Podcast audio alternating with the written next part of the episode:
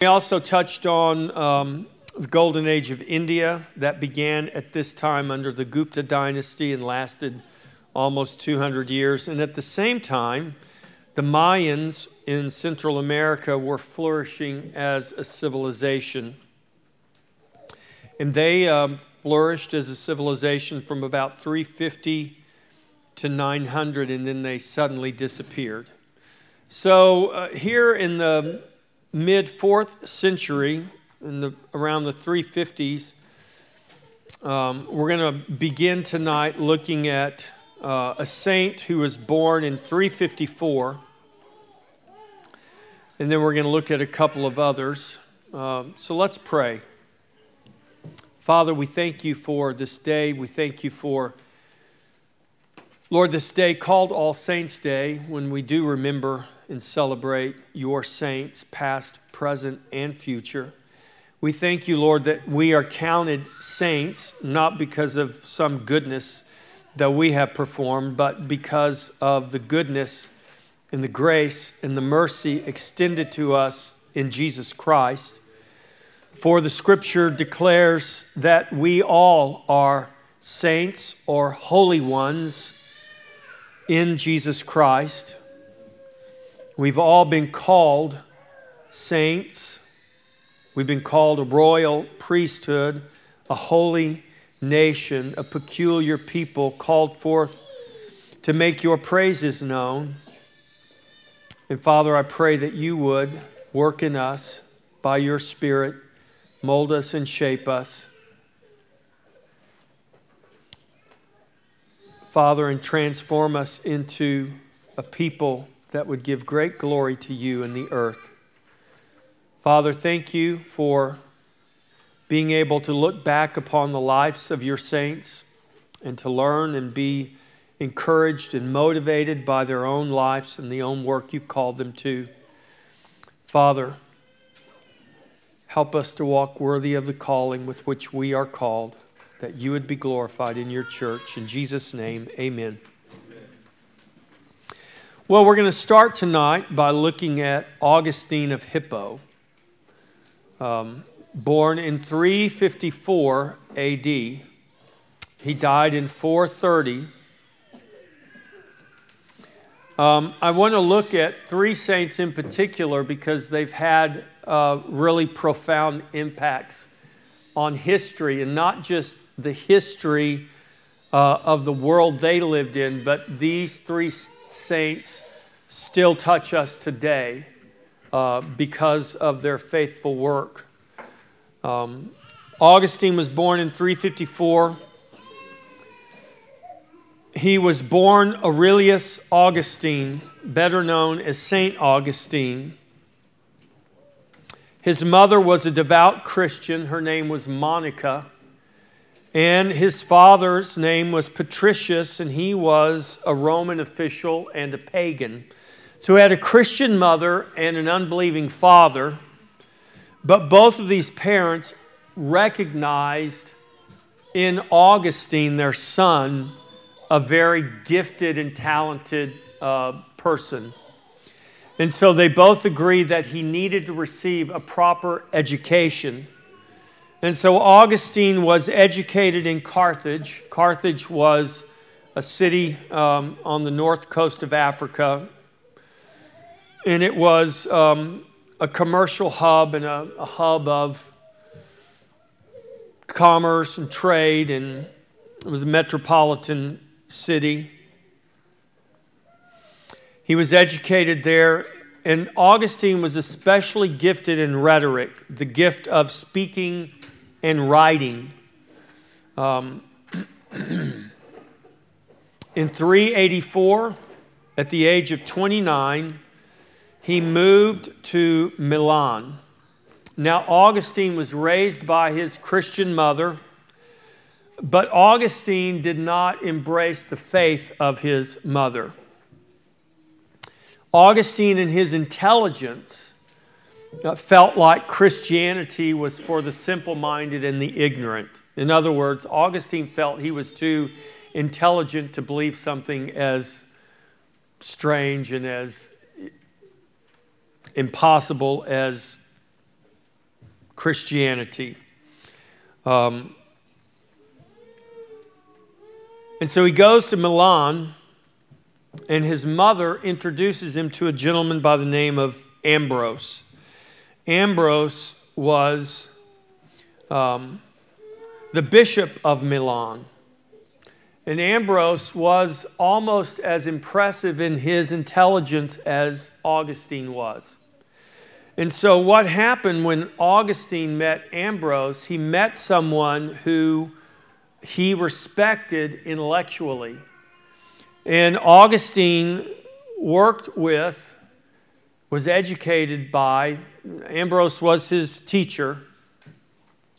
And so Augustine was continuing his, his quest for education and growth in, in the things of the world and knowledge of the world. Um, but when he looked at Ambrose, he saw someone who was a rival intellectually, and he couldn't figure out why this guy, who was so obviously intelligent, was also so obviously faithful and devoted to Christianity. And out of that relationship between Augustine and Ambrose, Augustine began to be challenged concerning his faith or his lack of faith. And so the life and the witness of Ambrose challenged Augustine's assumptions about Christianity. In, in 387, according to Augustine, in his own words, the day came when he could no longer resist the call of God upon his life. And so, as the story goes in Augustine's uh, autobiography, Augustine was in a garden meditating and as he was meditating in this garden somewhere, from somewhere, he heard these children chanting what sounded like, Take it and read. Take it and read. And Augustine, there meditating in his garden, had a copy of the scriptures near him. And he picked up a copy of the scriptures and opened to Paul's letter to the Romans and read Romans chapter 13, verses 13 and 14. And here's what Augustine read when he responded to this chant of the children take it and read. Augustine opens the Bible or the scripture to Romans chapter 13, verse 13 and 14, and reads, Let us walk properly as in the day, not in revelry and drunkenness, not in lewdness and lust not in strife and envy, but put on the Lord Jesus Christ and make no provision for the flesh to fulfill its lusts. Now, when Augustine was 18 years old, he, he, he had a child out of wedlock. And so Augustine did not live a Christian life. He lived a quite wild life um, and had a deep thirst for worldly knowledge in, in studying the scripture back in that time, the universities and, and all of that were run by the church. And so Augustine couldn't escape the influence of Christianity. He just ignored it. He just thought that it was for the simple minded until he meets Ambrose. And so, as he's sitting there struggling with these things, he hears this chant of some children somewhere, and he reads these two verses in Romans 13. And according to Augustine, it was at that moment that he became a true believer in Christ. In his words, and these are the words of Augustine out of his autobiography, Augustine writes, It was like the light of faith flooded into my heart, and all the darkness of doubt was dispelled. As, as uh, he was soon baptized with his son, uh, the night before Easter. So he comes to true faith in Christ, and then he, he with his son are baptized uh, on Easter Eve. Um, in that was in 387. In 391, Augustine is ordained a priest, and by 395, he had become the bishop of Hippo a city in North Africa. It is the present day city of Annaba, Algeria. And so it was said of Augustine and his ministry as Bishop of Hippo, one historian put it this way From this foot of earth, he moved the world. And one way that Augustine moved the world was through his writings. And so he wrote his autobiography entitled Confessions. And what's interesting about Augustine's autobiography, Augustine wrote it to God. So he writes this autobiography and he is addressing God in the autobiography. It was kind of a shocking work in the day because in this work, Augustine was completely transparent about who he had been. And so he doesn't hide anything about his sinfulness. And it was kind of shocking uh, for people to read that kind of, of information about someone in their own words. But Augustine wanted people to know what God had redeemed him from, what God had saved him from, and that when God saved him, it wasn't because Augustine was looking for God, it's that God reached into the darkness and saved him and gave him eyes to see, or as he writes, light flooded into his heart and dispelled the darkness and the doubt. Another book that he wrote was a book called On the Trinity. I believe it took Augustine about 15 years to complete this work. And Augustine wrote this book so that the Christian church would have a better understanding of this doctrine of the Trinity. Remember, at this time, we talked about this. This was one of the reasons that at the Council of Nicaea in 325, the Nicene Creed was issued. So the church leaders in 325 wrestled with these doctrinal issues, and then they, pro, they, they issued this creed that made very clear statements about who the Father is, who the Son is, and who the Spirit is. That they are co equal members of the Godhead, and they are, they are all three worthy to be worshiped. And so Augustine writes this book on the Trinity to help um, foster understanding of this key doctrine of the Orthodox faith. But his masterpiece, uh, his, um, his greatest work was a, a titled The City of God. Um,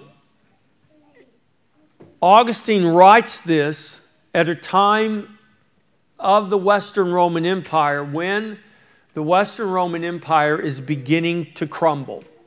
So the Roman Empire proper falls officially in 476. And so Augustine is writing this. Um, he died in 430. So he's writing this um, in the late 300s, early 400s. He's writing these books. And we're seeing the beginning of the fall of the Roman Empire. The city of God was written to the Christians in the empire so that they would understand that the cities of men would always fall. But the city of God, the city that God was building, the holy Jerusalem, the cities whose builder and maker is God, the city with foundations laid by God Himself, that city would never fall.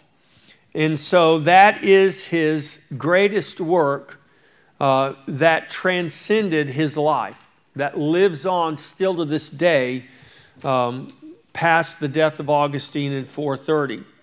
So the writings of Augustine outlived him. And so if you fast forward to the Reformation, so yesterday was uh, October 31st, it was All Hallows Eve. And it was on October 31st that Martin Luther nailed his 95 Theses to the door of Wittenberg Castle. Well, Martin Luther was greatly influenced by the works of Augustine, as was John Calvin. So, the doctrines that came out of the Reformation, the doctrines of grace, the five pillars uh, the five solas of the Reformation are largely works and truths that came out of, yes, the scripture, but it was men like Augustine who wrote about these truths to teach the church so the church would have better understanding. And so Augustine was very instrumental in the lives of the reformers, all the way from Wycliffe, Luther, and Calvin. And so uh, Augustine of Hippo is a saint that we uh, should thank God for because God has used him in a great way and still uses him to this day to impact the church of the Lord Jesus Christ. All right, any thoughts? Anybody have anything about Augustine that, um, or any questions? Anybody? Um, you know, we, we, a lot of times in the church, in our modern times, we don't spend a lot of time looking back at these men who have given us so much. And we have what we have, and we don't know the names of the people that have given us what we have. Uh, but yet, God has used men throughout the course of his story to lay these foundations so that we're, we're standing on the shoulders of giants, literally reaping the benefits that they uh, have labored for us, uh, and we don't even realize who they are, and very often don't even know their names, but we're, we're reaping the benefits of their work. Augustine of Hippo is one of those saints who we still reap the benefit of his work. I heard it said about Augustine that well really about Calvin. Calvin, you know, people say Calvinist Yeah. Calvin was really an Augustine. Yes. Yes. That's right. It all originates in the scripture, that's right. But Calvin drew greatly from the writings of Augustine, and Augustine, of course, was going right back to, I mean, there in his autobiography, when he's sitting in that garden, it is the writings of Paul that he opens up and so, yes, that's, that's a great point, and I believe that is absolutely true.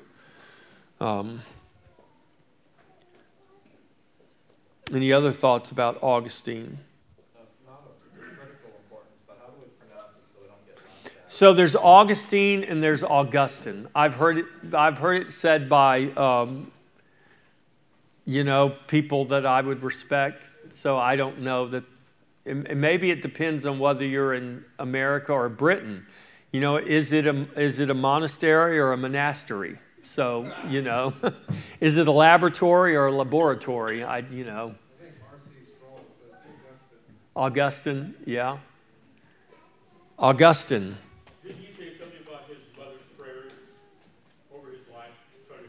Yeah, his mother did pray for him unceasingly, and yes. So there's a lot there. You know, you think about as parents, and we pray for our children, our grandchildren. Um, those prayers are more powerful than we realize. And what, you know, uh, whether we will see them or not, I know for, in my own life, uh, I, when I came to faith in Christ, uh, and I knew my grandmother was a faithful woman, I, I, I never had conversations about the Lord with her. She died when I was very young, but, but I remember her. But more importantly, I remember my mother and my aunts talking about her faithfulness to God, even though I wasn't raised in church.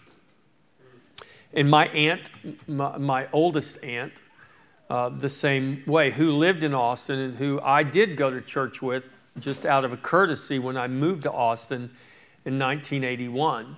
And, um, and I know that they prayed for me. And um, after I came to faith in Christ, I realized, you know, um, yes, it is the grace of God who saved me, but I don't believe it was the grace of God who saved me apart from the prayers of my grandmother, my aunts, and, and other people who, who believed God for my salvation. And many other people. That's a great point, Lou. What else about Augustine? I kind of like the way that sounds, Augustine. What do you think, Bennett? What do you like? Augustine, Augustine? Growing up, I mean, I've heard it, but I, no, I mean, I've seen it, but I've never heard it spoken. So in my mind, it was August- Augustine. Uh, so I don't, I don't know. I just heard it both ways. Hey Siri.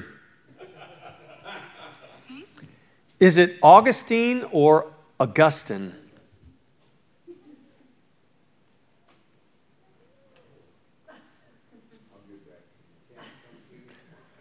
Should Augustine's name be pronounced Augustine or Augustin? David Horner, professor of biblical and theological studies at Biola University, seeks to answer the age old dispute. Ah, so we're not the first ones to wrestle with this.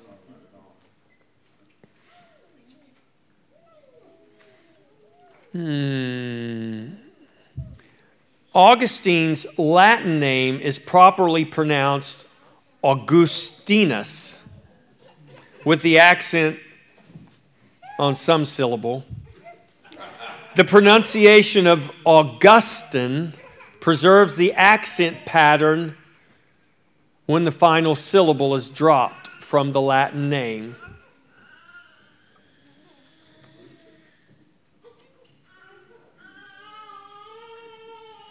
So, I'll spare you the rest of it. So maybe Augustine. Augustine preserves the, um, the pattern there.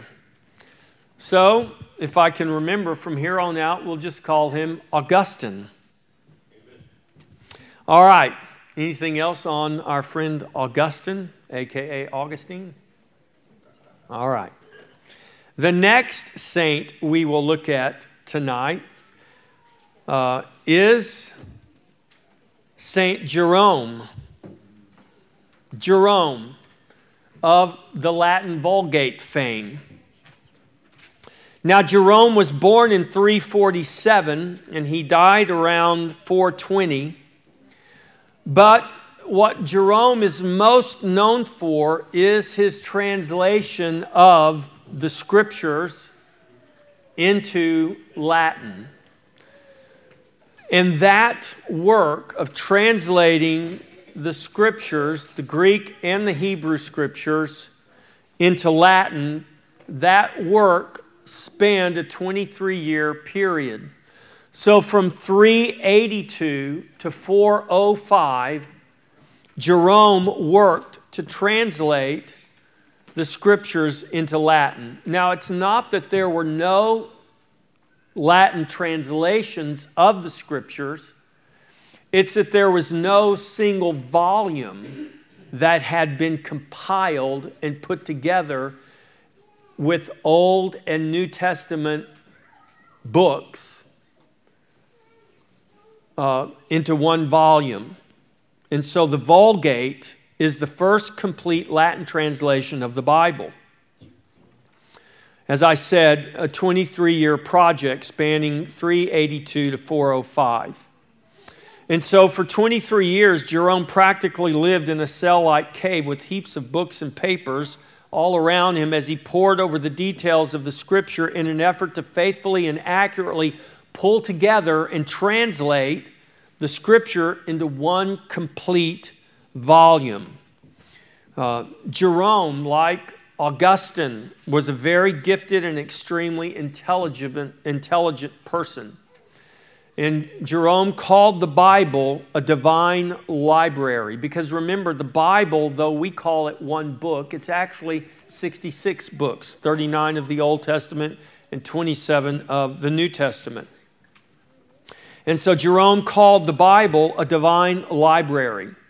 Now, during this time of translating uh, the scripture into Latin, into what would become the Latin Vulgate, in 393, at a meeting in Hippo, church leaders officially standardized the books of the New Testament. And so at this time, in the Roman Empire, Latin was the language of, of the empire. So across the remnants of the Roman Empire, Latin was the language, it was the language of the common people. Now, it's interesting, we just had uh, yesterday, or this past Sunday, Reformation Day. Yesterday was All Hallows or All Saints' Eve, August, uh, October 31st, where Luther nails his 95 Theses. And one of Luther's main complaints was that nobody can read the Bible because no one reads Latin anymore. Well, in 1517, that was the case. But here in 382 to 400, Latin was the language of the common man in the empire.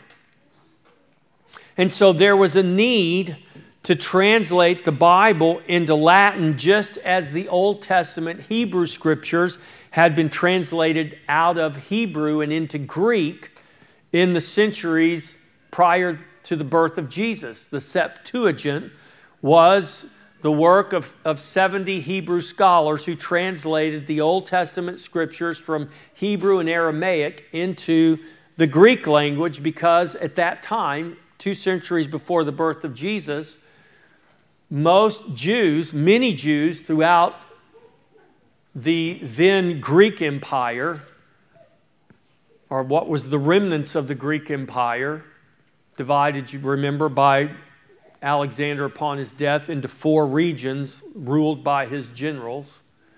And so at that time in, in the world, most Hebrews didn't speak Hebrew anymore. They spoke Greek because that, at that time, was the language of the empire the language of commerce.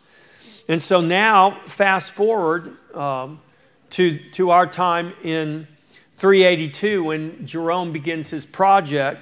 Latin is the language of the people, and there is no there's no single volume of the scripture translated into Latin.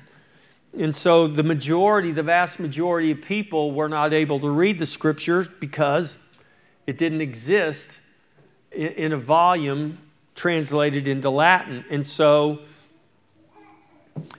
uh, Jerome was tasked with translating the scriptures, both Old and New Testament, from Greek and Hebrew into Latin. And so the word vulgate means common. It's where we get our word vulgar from. Something that's vulgar is just something that's common. Um, so the word vulgate means common. In other words, the scripture was translated into the common language of the empire so common men could read it. The Latin vulgate was used by both scholars and commoners alike.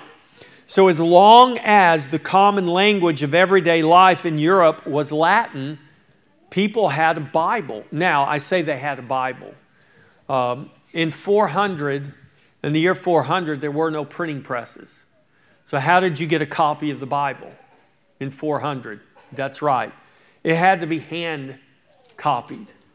And so, copies of the scripture were very precious, very expensive.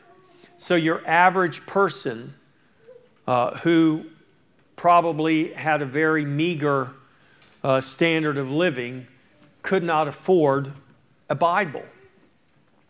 Uh, this is one of the reasons why there were so many pictures everywhere in churches. The scenes of the Bible were pictured so people could come in and they could see and understand what was happening because they didn't have a Bible like you do to take home and read every night. Um, and so it was going to be another 450 years before we get to a printing press. Uh, I mean, another um, 1,050 years before we get to a printing press. So at this time, Bibles were a precious commodity. Uh, but this is what monks, monks and monastery scribes did. They, they spent their days copying the Bible. When I, when I went to Ireland uh, in 2009, we went to Trinity University and we saw the Book of Kells. And the Book of Kells uh, is uh, the copies of the scripture written out by Irish monks, and they would illuminate. They would, you know, they, the first letter uh, of the verse would be very large and very artistic and glorious, and they would, they would illuminate the pages of scripture. And they did all of this intricate work by hand. Um, And so it was something that men were called to. What's amazing is that this has been going on for centuries leading up to the time that Jerome is translating the, the Bible into Latin. And so the Hebrew scribes uh, throughout history had copied, hand copied the scriptures. And, and we know from archaeological evidence, because we have thousands of manuscripts uh, in, in Greek and in Hebrew, we have so many manuscripts. And the consistency is it's just unbelievable. So this myth that the Bible's like a game of telephone where uh, we have no clue what it really originally said. No, we know exactly what it originally said because the manuscript evidence shows us that over the course of many centuries, with many writers, many different scribes in many regions of the world, all copying the scriptures independently of each other across time and geography, those manuscript families can now be examined side by side, and we see that they are spot on. Um, there are no, no things that would cause us to question the validity of the Bible whatsoever. Uh, and even in our modern English translations. You can trust your Bible. You can trust it.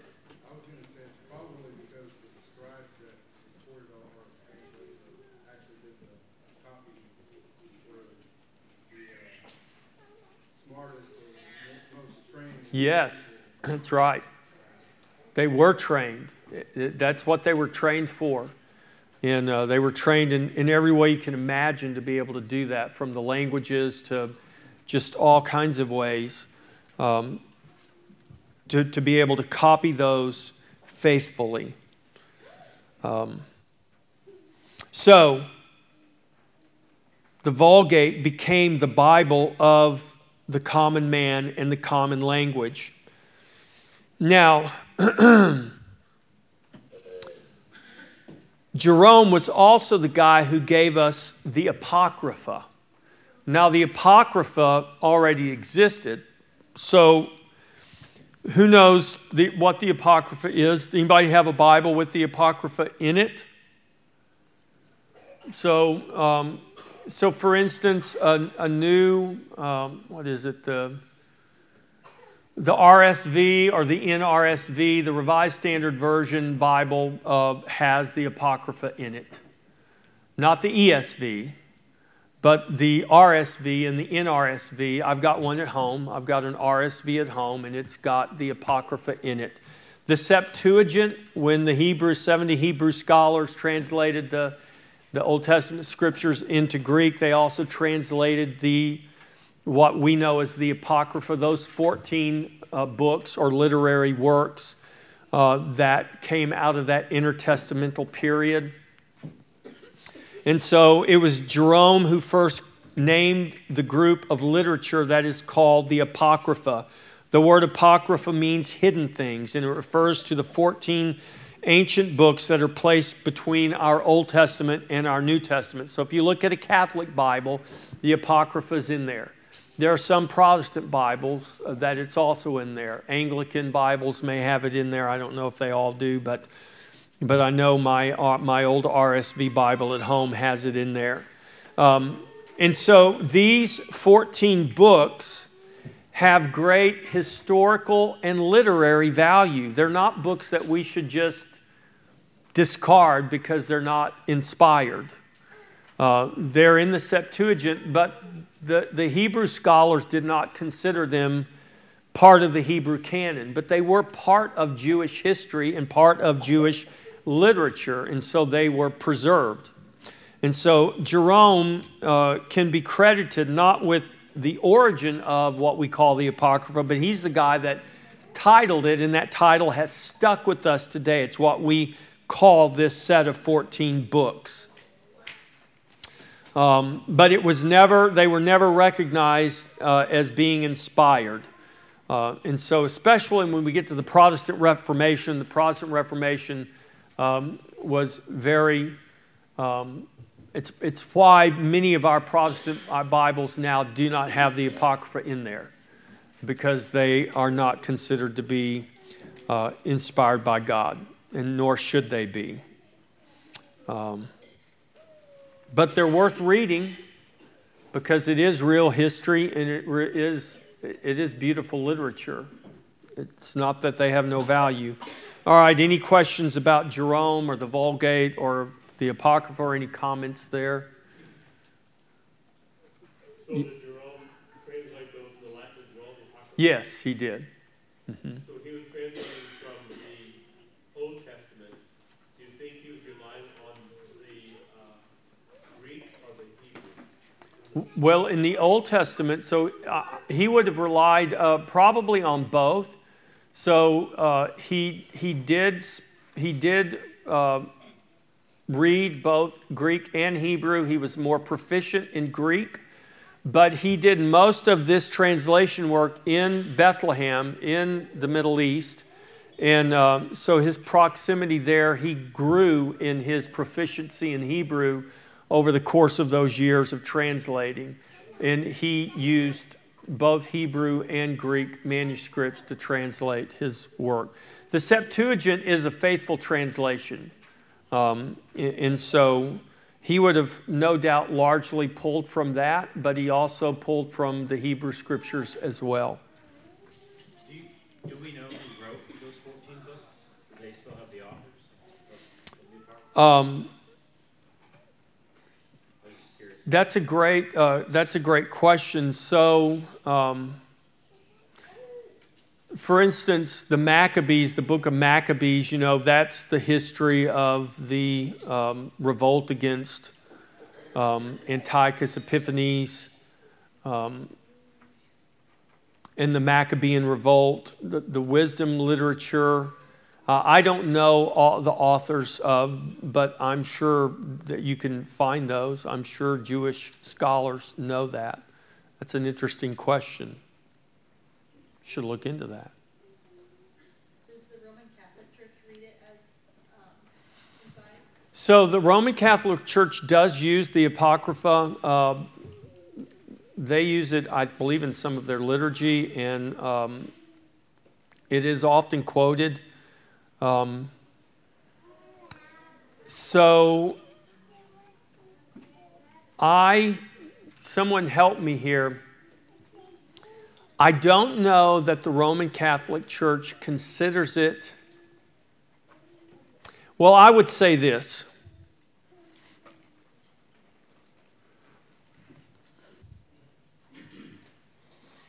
To me, when, when, um, when you use it as part of your liturgy, uh, you are putting it equal with Scripture. So, and this was the problem with the reformers. So it's like church tradition.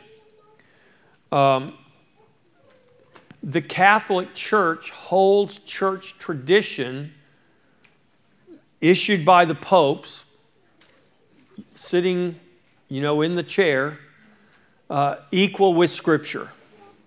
They won't say that it supersedes Scripture, but it's equal to Scripture. And they fundamentally believe that the Pope can't say anything in his, in, in his official capacity that's going to violate Scripture because he's the vicar of Christ uh, on the earth. This was the problem the reformers had. And this is why sola scriptura was one of the five pillars. Not scripture and church tradition, but scripture alone. And they, they made it very clear that the Apocrypha was not part of the inspired canon of Scripture. Um,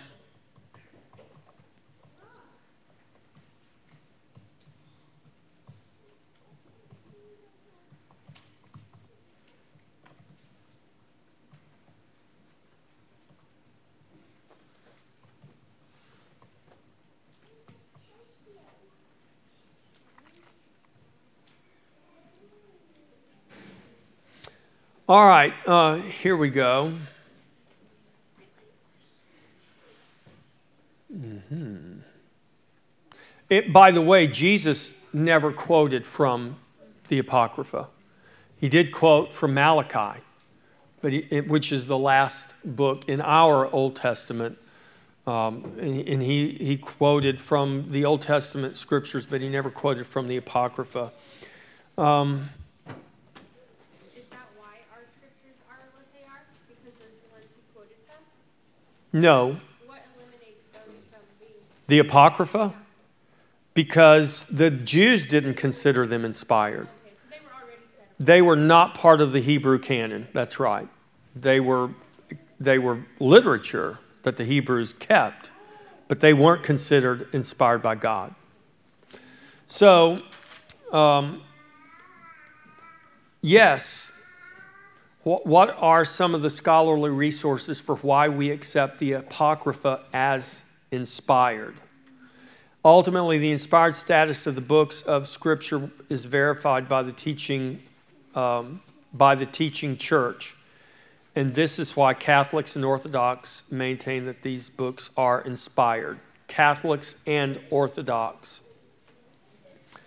So basically, what they're saying is because the church says they're inspired, they are inspired. Um, that's from Catholic.com. So the short answer in that very cursory Google search or Duck Duck search is that they do. Um, but we do not, and the reformers did not, which is why they're not in your Bible. Um, I would guess the Revised Standard Version, which is used by, for instance, the Anglican Church, which is still very much, um, they're not Catholic, but they have a lot of Catholic tradition. In the Anglican Church, you know, if, we, if we're still doing the timeline when we get to that part of history, the formation of the Anglican Church was to appease both Protestants and Catholics in England. And so the expression of the Anglican Church is very Catholic in many, many ways. Our, our version of the Anglican Church in America is the Episcopal Church, though because the Episcopal Church has gone so woke, there are actually Anglican churches now here. Uh, we have families, I know families who go to, the, to Anglican churches. So you had a hand up? I was just curious, um, do you know how his work was funded? Um, was that by a private, It was funded by the church. Yeah, the church funded it. Yeah. Yeah, yeah. So at this time, still, um, you have the Western Roman Empire and the Eastern Roman Empire. There still were Roman emperors, but by this time, the church is. You know, this, when you look at history, you see what happens with the Roman Empire. The, the empire goes from a military power, really, they use the power of the church, the power of religion to, to, to hold the empire together, which is why when, when, when it falls, when the empire and the last Roman emperor is deposed, the church is still there. The popes are still there. Um, in the church, and, and we'll see this through history, from that time, there, there began this power play between the church uh, and the emperors. Now, you know, when Rome falls and you have these smaller kingdoms now popping up, and you've got kings in these various regions, uh, and we'll get to the whole Holy Roman. Who, just out of curiosity, who knows where the Holy Roman Empire was centered geographically? Where was the Holy Roman Emperor from? Who said what? What'd you say? Yeah, Germany. So when you come to the Holy Roman Empire, those were that was all related to the, the kingdoms that had come up in, in what we call Germany now from these Germanic tribes. And um, there's a very interesting interaction between the popes and the Holy Roman Emperor. And the Pope in Rome christened or inaugurated Charlemagne, uh, the Holy Roman Emperor, on Christmas Day not realizing what that was going to cause in terms of conflict. Who's got the ultimate authority? Does the Pope have the authority? Or does the Emperor, the Holy Roman Emperor, have the authority? Who rules? the emperor or the church. And, and so that becomes uh, something that we're going to see that creates difficulties throughout history. But we're, we're, we're way before we get to that point yet. That's coming. All right, anything else? Um, we have one more saint we're going to look at tonight. One of my favorites. I don't know him. But this saint was born in 389. He was born in 389. He was born in Britain in 389. Huh? Hmm. Patrick was born in a Roman, he was born in Roman Britain in 389. Patrick was not Irish. Patrick was a missionary to Ireland, but Patrick was not Irish. He was most likely of Celtic descent, maybe from Wales or Scotland, but he was not Irish. Uh, he was from Britain. Does anyone know where the Celts, the Celtic people, originated from? How many of you thought that Celtic people originated in Ireland and Britain? They didn't. No. The Celtic people were Indo European people. So they came out of Central Europe, you know, there where, where uh, Indian Asia kind of comes into what we would call Eastern Europe, in that Central European area. Um, they were Indo European people. And, and, you know, in many centuries before the birth of Christ, they migrated from those regions and then settled in the British Isles and Ireland. Um, and, and, today, when we think of Celtic people, we think largely of the people of Ireland, the British Isles, the Scottish, the Welsh. And they are all Celtic uh, people in that they all came from these Indo European Celts that really ultimately came from, you know, what we would call the central part of Europe uh, today. And so by 389, Rome had long conquered Britain, or most of it. Remember, Hadrian's Wall was up there. So the Scots would stay on their side of the wall and leave, leave everybody alone. Um, and so Patrick's parents were, were devout Christians.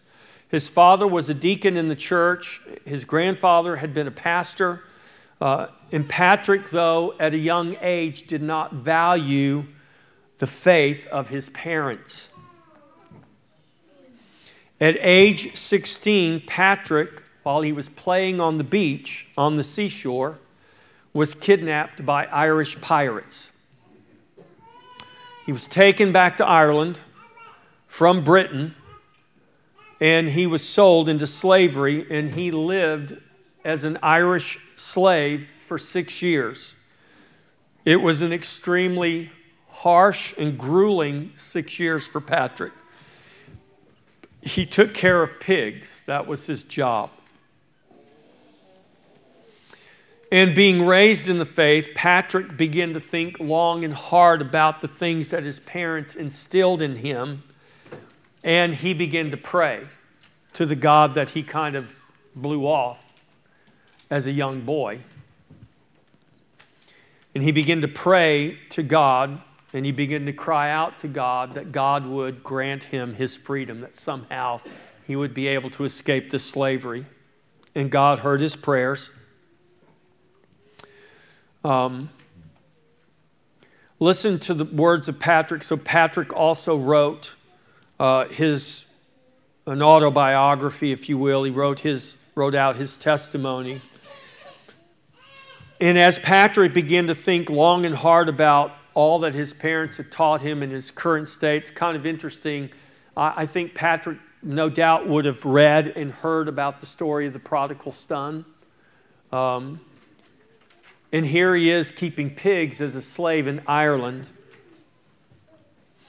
And Patrick uh, pins these words. He says, I was 16 years old and knew not the true God But in that strange land, the Lord opened my unbelieving eyes, and altogether late, I called my sins to mind and was converted with my whole heart to the Lord my God, who regarded my low estate and pity on my youth and ignorance and consoled me as a father consoles his children. Close quote. From this testimony, Patrick became a true believer in Christ, and for the next several years, Patrick learned how to pray and he learned how to trust God. And his main prayer was that God would grant his request to be free once again. And the Lord heard his prayer. There's, uh, I, I didn't include it, but there's some interesting legend around this that Patrick, in a dream, uh, it was revealed to him that he was to go to the coast and, and look for a boat. And however that all came about, Patrick traveled 200 miles to the coast of Ireland and he found a ship that would take him on as a worker. And they eventually, he didn't land immediately in Britain, um, but he eventually made his way back home. Um, and imagine the surprise of his parents when Patrick shows up at home after being gone for those many years. Uh, no doubt his parents probably thought they would never see Patrick again, and Patrick probably thought many a time that he would never see his home again. So Patrick comes home. He's reunited with his family after six years of slavery and however much longer, the many months it took for him to, to, to get back to his house, to his home. Once home, Patrick began to have strange dreams at night. And he would consistently begin to dream that Irish children were calling him to come to Ireland and teach them the Word of God. Uh, and Patrick could not escape these dreams, these recurring dreams that he had. And so Patrick gave in to the call. He believed that God was calling him back to Ireland. And after spending six grueling years as a slave in Ireland, Patrick submits to the call of God. In 432, Patrick, uh, after receiving training in France, so he goes to France to be trained as a priest, to be ordained, to get proper training, to go and establish a work blessed by the church in Ireland. So, after his training in France in 432, Patrick returns to Ireland. And for nearly 30 years, Patrick faithfully serves and ministers to the Irish. Um, Ireland was ruled by tribal chiefs. The Irish were a very warlike and violent people, they were not afraid of violence. Um, this is, I think, it's interesting when you think about so, Patrick wasn't the first Christian missionary to go to Ireland, but he was the first one to be successful. And the reason most Christian missionaries that went to Ireland could not be successful is because they couldn't deal with the Irish. Because the Irish were too belligerent, too violent, too unruly. They were ruled by tribal chiefs. There was no central government, and these tribal chiefs were fighting, warring all the time, and it was violent very violent. And so Patrick lives there six years and he knows who these people are. He's to, to survive six years of slavery in Ireland and live in the elements and have someone basically treat you like one of the animals you're taking care of. Patrick had to develop a toughness. And so he wasn't afraid to go back to Ireland. He knew exactly who the people were that he was going to. He lived among them under the worst conditions for six years. And so he returns to these um, chieftains and these tribes in Ireland who spiritually were extremely superstitious. They believed in all kinds of, you know, um, mythological creatures and leprechauns, all of that, you know, spirits and um, the Druids were these pagan priests who worshiped nature. Many of the Celts were, were Druids, and so they had all kinds of various spiritual beliefs and practices, none of them Christian. Um, for the most part, when Patrick got there. Uh, but Patrick goes, and Patrick enduring all that he did, I mean, death threats, I mean, he endured a lot uh, preaching the gospel there. The, the legend goes that, and I'm really sad that when we went to Ireland, we did not go to the Hill of Tara. So, the Hill of Tara, which is just north of Dublin in Ireland, was, was the hill where all the, the Irish kings or the Irish chieftains would come together. And the legend says that it was on the hill of Tara that Patrick appears before the high king.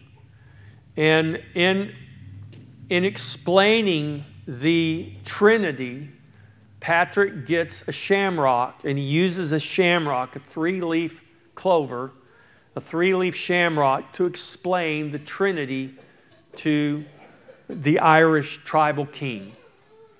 Um,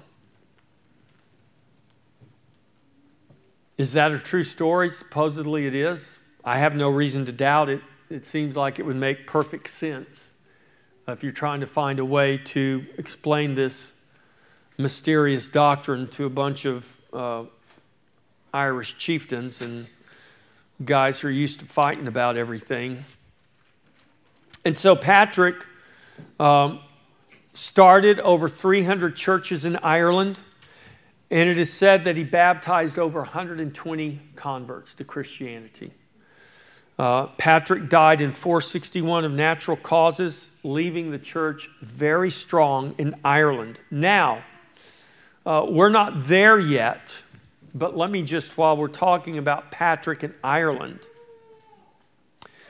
So, Patrick goes to Ireland before the fall of the Roman Empire, of the Western Roman Empire.